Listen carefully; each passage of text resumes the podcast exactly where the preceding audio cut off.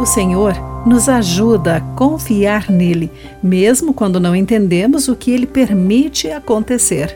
Olá, querido amigo do Pão Diário, muito bem-vindo à nossa mensagem de esperança e encorajamento do dia.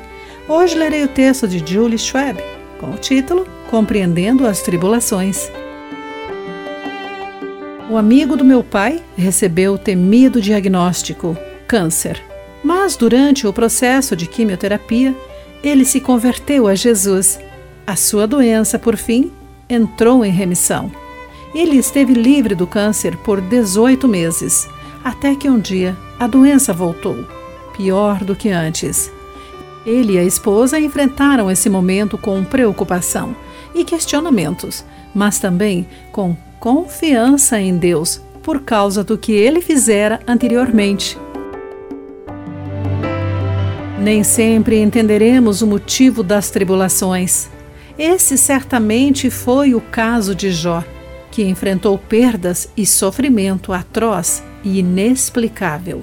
Porém, apesar de seus muitos questionamentos, ele declara que Deus é poderoso. Ninguém pode reconstruir o que ele derruba. A ele pertencem a força e a sabedoria. Exalta nações e as destrói. Por toda a sua extensa lista, Jó não menciona os motivos de Deus nem o motivo de ele permitir tanta dor e sofrimento.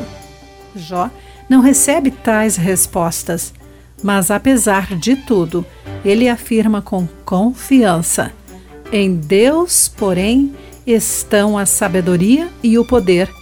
A ele pertencem o conselho e o entendimento.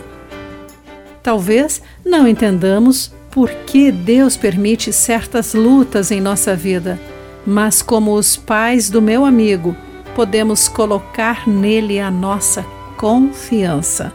O Senhor nos ama e nos segura em Suas mãos.